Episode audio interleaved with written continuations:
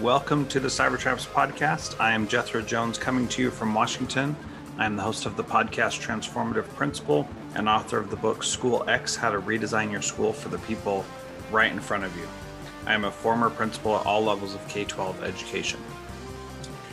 Greetings, everyone. I'm Frederick Lane, an author, attorney, and educational consultant based in Brooklyn, New York. I am the author of 10 books, including most recently Cybertraps for Educators 2.0 raising cyber ethical kids, and cyber traps for expecting moms and dads. Hey, there's a third of them right there. Jethro and I have teamed up to bring timely, entertaining, and useful information to teachers, parents, and others about the risks arising out of the use and misuse of digital devices. Over the coming weeks and months, we'll be talking to some of the world's leading experts from the fields of education, parenting, sociology, and cyber safety. Join us as we look at what it takes to na- better navigate our increasingly high tech world. The Cybertraps podcast is a production of the Center for Cyber Ethics, an independent, nonpartisan educational institute dedicated to study and promotion of cyber ethics as a positive social force through research, curricula development, publishing and media, professional training, and public advocacy. And I might add, uh, officially official, I got paperwork from the Washington Secretary of State saying that we are a real organization. Woohoo! That is fantastic. well, that wow, that puts a whole different light on things. So now yeah. um, we will go out and we will start soliciting funds for this mission. It's very exciting. That's right. Yeah, very exciting. Well, we'll talk more about that in a few weeks. It's going to be yes. Great. We will have a big coming out party at our 50th episode, which remarkably just remarkably is only about four weeks away. So yeah. that being said, one of the people slash organizations who has helped to get us this far is our good buddy Scott Rabinowitz, who is the founder and operator of Buoyancy Digital. He says that Buoyancy Digital is proud to be the inaugural mission partner for the Cybertraps podcast series, a digital advertising consultancy with an ethos Buoyancy was founded by Scott, who has been in digital media since 1997, and during which time he has overseen 300 million in youth safety compliant ad buys across all digital platforms for IAB, Google, and a Bing accredited brand and audience safe advertising sales solutions, media buying, and organizational training for media publishers. Reach out to Scott on LinkedIn at Scott R Media or contact him through his website, buoyancydigital.com. Hey there, Jethro. Hello. What a great day. Well, it really is. So the state of Washington has given its stamp of approval. It has. It essentially doesn't mean much because they'll give their stamp of approval to anybody, but that's okay. We filled out the paperwork, paid the fee. We're good to go. well, I don't think we denigrate it yet. Let's just see how we do. That's so, right. That that being said, let us plunge into today's cyber trap, cyber ethical topic, and we're going to pick up on the thread of the conversation that started last week mm-hmm. when we had Lita and Katie Schmidt on talking about uh, the the challenges of raising a child in a high tech world. And of course, Lita was in somewhat of an advantageous position because she worked in tech in a variety of different ways. So she knew what the game was, but I think even she found it challenging. Well, she certainly did. And I definitely encourage people to go back and listen to that episode because there is so much good stuff about how to communicate, about how to manage expectations around technology. And it was really good and really just beneficial to think about from a parent child relationship. And you know we had a mom and a daughter on and you know we we could have at some point a father and a son a mom and a son uh, and you know those dynamics are different and it's important to pay attention to that because your relationship with your kids is what is going to win the day for them in all of this. So we're going to talk about some scary stuff today and some crazy stuff today but it's important to know that you have power as a parent to uh, to help support your kids so that they're not exposed to this kind of stuff and it's also important to underscore that even though you and I do tend to focus on some of the risks, some of the potential harms that people can stumble into, you know, this concept of cyber traps, that both of us use social media extensively. We recognize the good things that can be done with it. And that's absolutely true for kids as well. There's all of these great stories about kids using social media in affirming ways, but people need to be aware of what the flip side is. Yeah, and and the the thing that I would really say to parents specifically about this is the good things can happen, but the good things are much more rare than the negative things that can happen. And so it's it's easy to fall into something negative. So, for example, Seth Godin says that um, if we just let market forces work as it were, that everything on the internet would be pornography in about five clicks. And really, you can get to pornography in five clicks from just about any site. And that is just one of the things that is that is harmful to our kids not to mention all the other things that can go on and do go on. So i, I think i have a book about that actually. I think you do. Yeah. So thing. yeah. So we we recognize that there are good things and good things can happen. Um, we want those good things to happen and we're going to tell you how to help those good things happen. And if you go listen to the interview with Lita and Katie, you're going to see how they made those good things happen. And hopefully, some of our tips today will help with that also. Yeah, I think that's that's a great way to put it. And the other piece that I wanted to pick up on what you started with is this concept of communication. You know, it's interesting because we focus heavily, obviously, on digital communications, but so much of the preventative tools revolve around just the day to day oral conversations within a family. And that form of communication, I think we would both agree, can be much more powerful if it's applied consistently to these kinds of issues. Absolutely. That is that is by far the thing that everybody says when we talk to them about this how do we how do we solve it you communicate and well, it it it is those oral communications it is talking about things face to face that really matters a lot. So we've got to continue doing that. Well, and let's do our own in show plug, Jethro, for not just the paperback and ebook version of Raising Cyber Ethical Kids, but you and I put together an audio version of that. Uh, uh, was it a six part course? that people can reach out and take a listen to, and it will help to guide some of those conversations. Yeah, it absolutely will. And that is really the gist of it is have the conversation. Um, but in that audio course, we talk about the different ways. So it is different from the book, Raising Cyber Ethical Kids, in that we take a more conversational approach to it. And it's really good. If you want to get that, you can go to gum.co, G-U-M.co slash RCK audio. That's Raising Cyber Ethical Kids audio, RCK audio. Um, so definitely go and check that out. Um, and um, you can get that, listen to that by yourself with your kids, uh, with your teachers, whatever you need to do to help people understand um, how to have these conversations and what to talk about with these kids.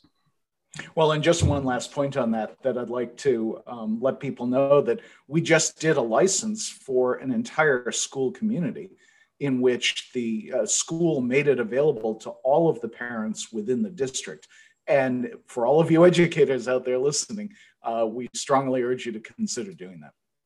Yeah, really exciting because um, I and I talked to the superintendent just last week about that, and she was just uh, happy. She loved how it looked on the website and how you know people could just go and listen to it, and it was really easy and nice for them. So uh, you know, it's definitely an option to reach out to either one of us, and we can get you squared away on that, and um, and make sure that you know more people have access to this, which is what we're trying to do through the Center for Cyber Ethics, which is a real thing now. well, that's fantastic. Okay, well, let's move on to the meat of today's live discussion. And as we said at the top of this, we are going to be diving a little bit into the social media realm for kids and for parents. And I think it's useful to just remind people of the landscape in which we are operating now. So, taking Facebook as our starting place, obviously not the first social media uh, organization out there. I, uh, show of hands, I had a MySpace account briefly. um, Jethro did as well.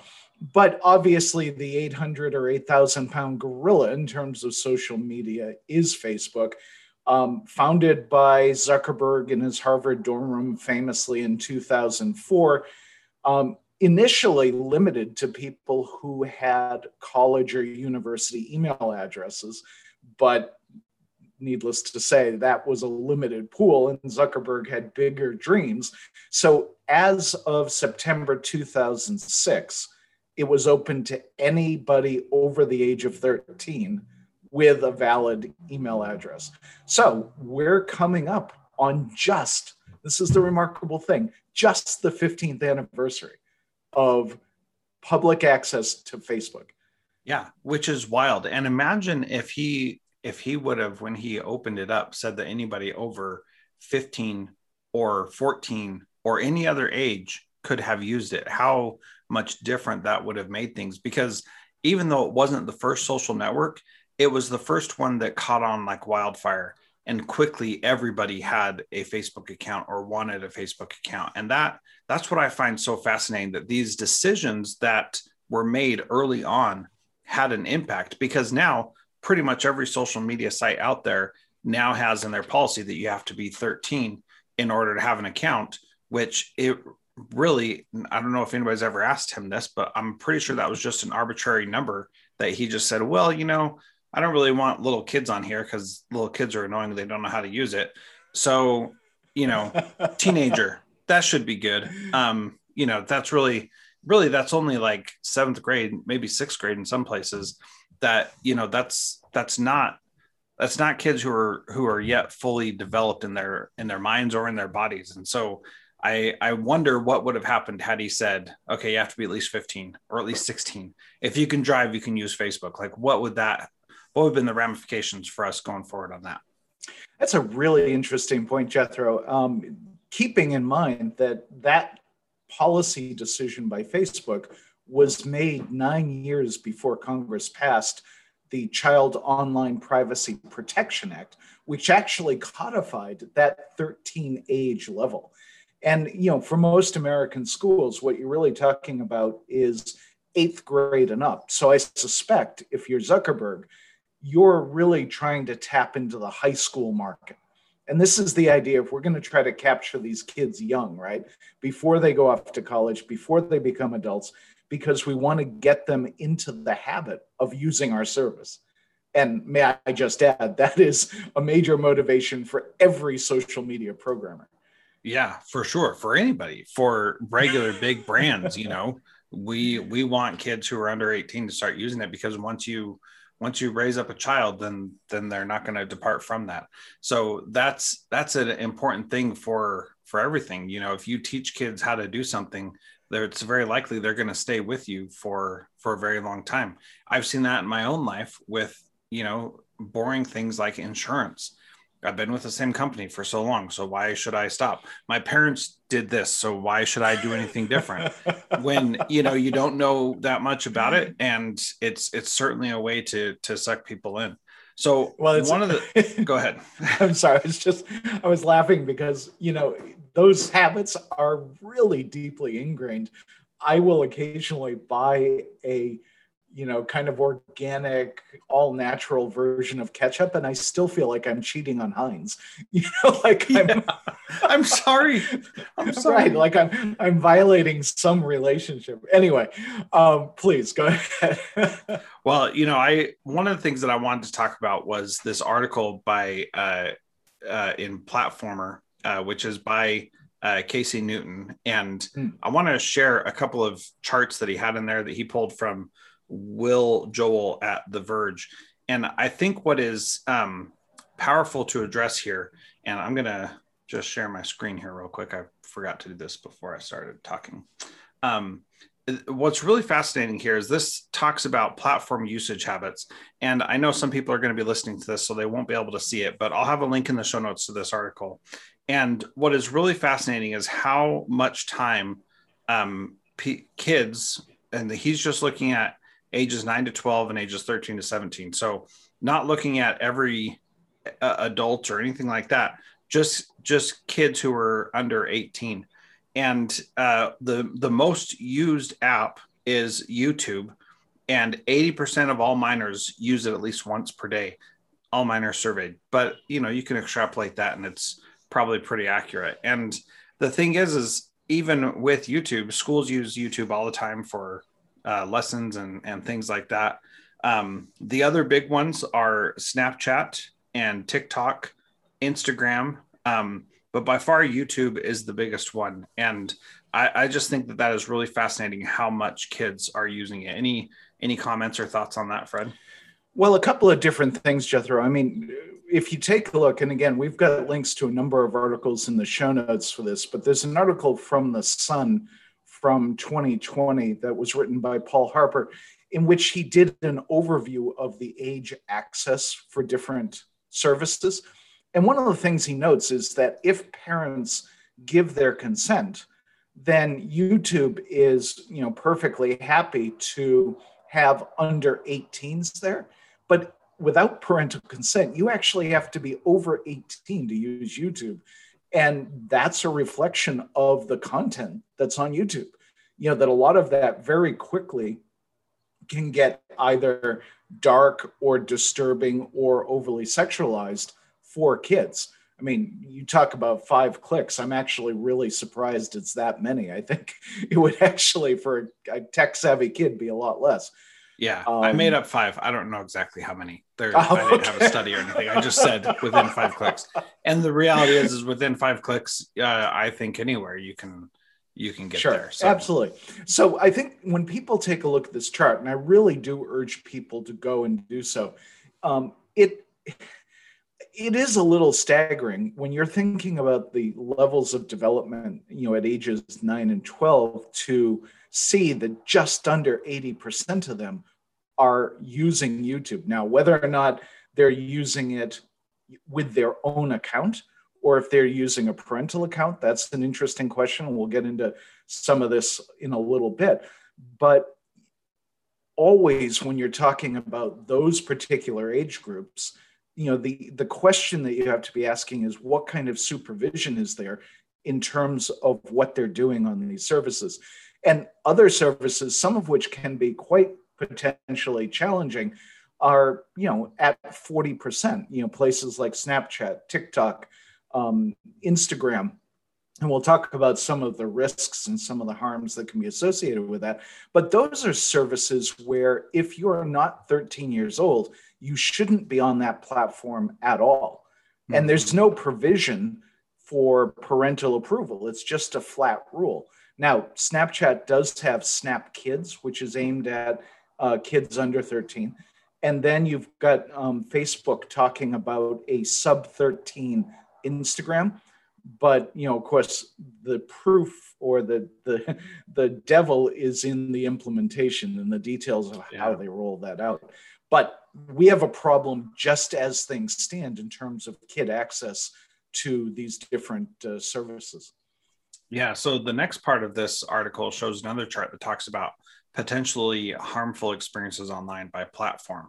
And so it lists uh, all the social media, not all of them, but most of the social media platforms. Of those who use each platform, how many have had a potentially harmful experience? Um, and how many of those have had an online sexual experience. So, a potentially harmful experience. So, of those who use each platform, um, it, uh, of, of YouTube, for example, 19% of kids have had a potentially harmful experience. Um, but then, if you look at Instagram and Snapchat, it's 26% of um, kids who have had a potential who have had a potentially harmful experience and then when you look at the sexual interactions, um, those are are actually happening also again on Snapchat and Instagram, 60% for both of those as well. So kids are are being exposed to harmful things and having sexual experiences online as teenagers in these social media platforms and you know there's there's more discussion about whether or not these kids think they're having these experiences with other kids or with adults or what have you and and that brings up a lot of scary issues as well well i think jethro that what what you're underscoring there is that there's a significant need for further research in terms of how these platforms are used, what kind of specific experiences kids are having in terms of how they interact with each other. Uh, when we're talking about harms, right, we could be thinking about things like cyber harassment, cyberbullying. Uh, we could be thinking about um, obviously uh, sexual commentary of one kind or another, uh, potentially grooming. One of the things that's disturbing about this is that there are potentially harmful experiences that kids may not even necessarily recognize until many, many years later. So, with respect to the grooming, one of the specific goals of somebody who's grooming someone on social media is to lead them down a particular path without them necessarily realizing it. Uh, similarly, a lot of kids internalize uh, what what is broadly referred to as as body dysmorphia, a sense of dissatisfaction with different aspects of their body, because of the feedback that they get from social media. And I think this is where Instagram is particularly harmful.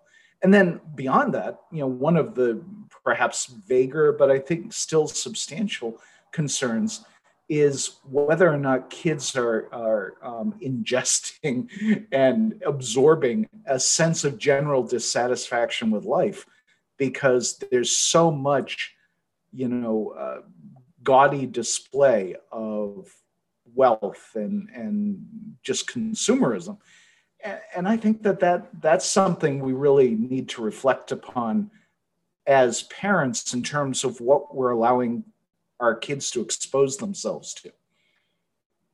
Well, and th- and that's really where the what we've been saying, the conversation really matters. You need to be talking about what your kids are seeing, how they're r- relating to it and interacting with it and you know that piece about kids not understanding the harmful effects of of what they're experiencing for many years is a real issue. And kids don't have the capacity sometimes to see danger. That's why kids follow a ball out into a street because they're focused on the ball. They're not focused on the cars that could be coming. And so we worry a ton about that as parents. And yet we let them chase the proverbial ball into the street on the internet all the time without seeing the same kind of danger with that. Yeah, I, I think your point is well taken. The, the challenge is to, it, it's sort of the boiling frog thing, right? a frog in a pot of water, and you just turn up the temperature slowly, and then the frog never realizes it needs to jump out at some point. Um, and so I think with kids and social media, that's a, a real potential. And if parents are going to let their kids get onto social media. For starters, there there are really powerful reasons to observe the age limitation of 13. Um, the federal law, the Child Online Privacy Protection Act, is specifically designed to limit what social media, what all companies really can collect uh, from children in terms of information and its use and their use of that information. So if you have a child who is under the age of 13, already you're expanding the universe of data that these companies can collect about that child. And honestly, it just lengthens the period of time where there's the potential for a social media mistake that might have a deleterious impact on their life going forward. So these are all considerations. There's there really shouldn't be, apart from peer pressure and honestly social media pressure, there shouldn't be a rush to get kids onto social media. Yeah, yeah, certainly not. And so I, there are some good strategies that we have uh, to share with you today that I think would be beneficial. Um, and the first one is to be a good role model and to use social media appropriately to say, sorry, kids, you're not allowed to get an account until you're older and so we're going to enforce that in our home. I mean that is well, a simple thing to do but so powerful. Well it really is. I mean that's the starting place right? You want kids to be cyber ethical. We're going to start using that word a lot. Yes we are. you want, you want, you want kids to be cyber ethical in terms of their use of these services. And the first role modeling you can do is okay here are the regulations for the use of this service they say you need to be 13. I'm not going to help you get around that. And mm-hmm. obviously, we would have to discuss the consequences if I discover that you have gone onto these services before you turn 13. So there's that. But the other thing that parents do need to keep in mind is that the role modeling is not just adherence to whatever the terms and conditions of the service are, but also on how they use it. And I think one of the things that is absolutely true is that kids watch intently what adults are doing, particularly with devices. And if mm-hmm. they see parents, you know, getting into arguments with other people or maybe sharing inappropriate stuff or what have you, then that's going to influence how they use the service going forward. Yeah, absolutely. And you know, when you when you have an opportunity to look at something um, online, it's really easy to say, well, I can just pretend like I'm over 18 or over 13 or whatever. And so when I was a kid, the the video game Diablo came out, and I remember thinking that game looks really cool, and I'm totally going to buy it when it comes out, which I did. But when I went to the website, it said you, in order to watch this trailer for the game, you have to be over 18. So put your age in. And so I put my age in. Even though I most certainly was not over 18, I sure said I was on the form because I wanted to watch that video. And it's that easy to get around the age protection the policies that are in place. And um, so we we interviewed uh, Sam Bourgeois last week, and he talked about being in um, in China and how not everything in China is great. I'm not going to lie. But one thing that he said that I thought was really fascinating was that in order to have a phone number that is connected to these social media platforms there, you have to verify your identity and say this is who I am, this is my age and here's here's who I'm going to be on this social media platform and that for the protection of kids I think is a really great place to start. I think there are other problems with that that that we certainly would should address, but for kids, if if there is a way to verify if you were under 18 that you had parent permission, that parents were aware. I'm sorry, if you were under 18 that parent that you had parent permission and parents were aware that you were doing it, that would be really great. Well, this has been the eternal tension of the internet from the get-go. Is this uh, you know this this sense of freedom and anonymity and and the ability to exchange information regardless of who you are as an individual. And as the internet has matured obviously needs have arisen in terms of better verification particularly with respect to kids. Um, for me this is a little bit funny right? Because I, when I turned 18, the IBM PC was just coming out. So all of these age verification things have only been relevant to me in my capacity as a parent. And yes, we you know we grappled with some of these issues with the four boys that we had, but um, it was a very different world. Um, well, in terms of timing and this is what's really fascinating is that we're all learning it together which is why we're mm-hmm. struggling so much with it you know when when you were a kid and turning 18 and 21 um, i think when you were turning 18 you were allowed to buy cigarettes and when you turned 21 you were allowed to drink and so mm-hmm. those right. those things were already established long before and so your parents already knew like you can't go buy beer until you're 21 and kids still found a way to get it right? Like I, am not i'm not going to confirm nor deny what happened in college jethro. Yeah. so i mean underage drinking has always been a problem and underage social media use will always be a problem but yes. we can at least start putting some things in place. So the next piece of suggestion we want to talk about is as your kids are using social media, we want you to to do what Josh Spodek on this program recommended, which is to find mentors, not friends or influencers. So don't think of Facebook friends as friends, think of them as mentors. So if you are seeking out the kind of people that you want to become, then that's a great place to start for telling helping kids know who to follow and who to pay attention to on social media. The point about influencers is, I think, particularly germane because this is precisely one of the things that we are addressing, you know, in terms of envy or dissatisfaction of body dysmorphia. The question really comes down to who is influencing your children. You know, where are they getting their inputs from? Where are they getting their role models?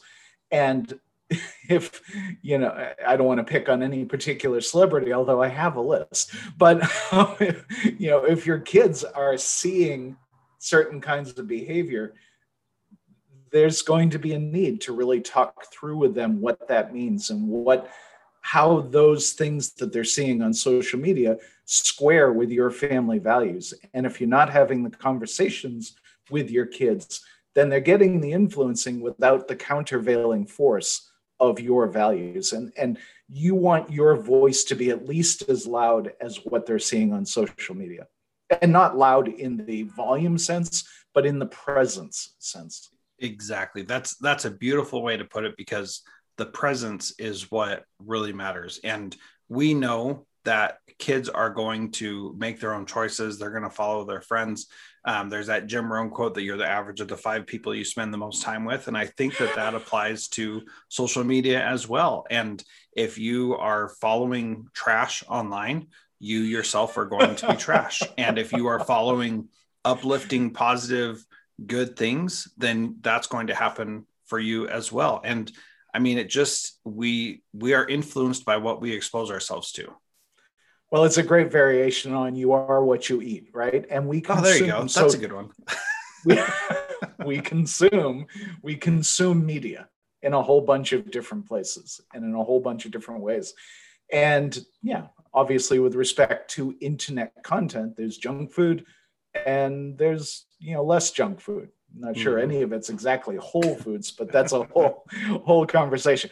But you know, in terms of practical recommendations, you know, related to this is the ability to supervise what your kids are doing. And mm-hmm. one of the things I really like to tell the parent groups that I speak to, not tell them so much as remind them, is that supervision is not surveillance. I think a lot of us, given the kind of uh, Orwellian uh, capabilities of technology these days, worry about the issue of, of surveillance and there are legitimate concerns about that. And we can talk a lot more about that some other time. But in terms of parenting and kids' use of technology, the proper way to think about it is supervision because the parents are the ones who are providing the technology to children. Um, they're the ones who are paying for the data plan, the cellular access, all the rest of that. So at the very least, that gives them a legal responsibility to know what is going on and to know how those devices are being used. We haven't really seen the surge in um, lawsuits, mostly civil lawsuits against parents in terms of cyberbullying cases and so forth, but I still expect those to rise in the years to come. Um, but even beyond that particular threat, I mean, there's just a simple familial slash moral obligation to know what your kids are doing and how they're handling these devices. So, you know, obviously, you talk, Jethro, a lot about being a follower of your kids. Um, that's probably, you know, 50% of the solution. The other piece, particularly when kids are younger, is to actually have the ability to log into their account because sometimes what they're doing on that account may not be publicly viewable. And again, the more communication, the easier that process is. Yeah. And really, that comes down to so, for example, when my daughter first started uh, texting, we said you can text family members and family members that we have said it's okay for you to text. And so that's grandma and grandpa, that's a aunt or uncle. Um, I have three brothers and three sisters, and my wife has four sisters. So there's lots of options out there, but we don't wow. want our kids. We don't want our kids texting every single one of them. Um, some of them we're closer to, some of them are far away, some of them have different values, some of them don't want to be bothered by kids. that's just like it's okay. That's fine. So have fun at know, Thanksgiving. that's right. And so, like, I love all my siblings for sure, but some of them, you know, my my sure. kids as they're learning how to do this, it's just not okay. And so, as as they're getting older, they can branch out and text more people. And you know, when my daughters started wanting to text friends, then we needed to have clear conversations about what that would look like. We needed to say, what are you going to do when something inappropriate comes? And I won't forget this story of the first time my daughter got something that was inappropriate from a friend. And I said, you know, I was looking through her text messages to see what was going back and forth. And I said, How do you feel about this? And she said, Well, I don't really like that picture that she sent. And I said, Well, how could you respond? She's like, I don't know. I have no idea what I could do here. And right, right. and I am telling you, Fred, because we had the conversation and that communication was open, and she knew I was going to be reading her text messages and that she wasn't allowed to delete them. And that when something came up, she wasn't going to get in trouble for receiving or sending something inappropriate, but we were going to talk about it. Um, then it, it, made that conversation so much easier. Now, for a lot of people, they've already crossed that threshold and you know you can't turn back time. So if you have not given your kids phones yet then definitely talk to them about when they get it this is what it's going to be like. And it just it just made it so much easier because she didn't feel like she was in trouble. She knew something was not appropriate but but wasn't sure exactly what it was. And now she learned that it was inappropriate not that she did something bad. And that is mm. really important for her, especially for a kid to understand because they associate, I did something bad, therefore I must be bad. And that's not actually the case. And it's something that we need to constantly work with kids to help them see. I think that's a really good um, example, Jethro. And, and it's a good reminder that one of the things that makes digital technology challenging and why supervision is, is really important is that there is such potential for receiving things you didn't intend to receive. And, you know, as many, many, many women will tell you, this is increasingly a lifelong problem.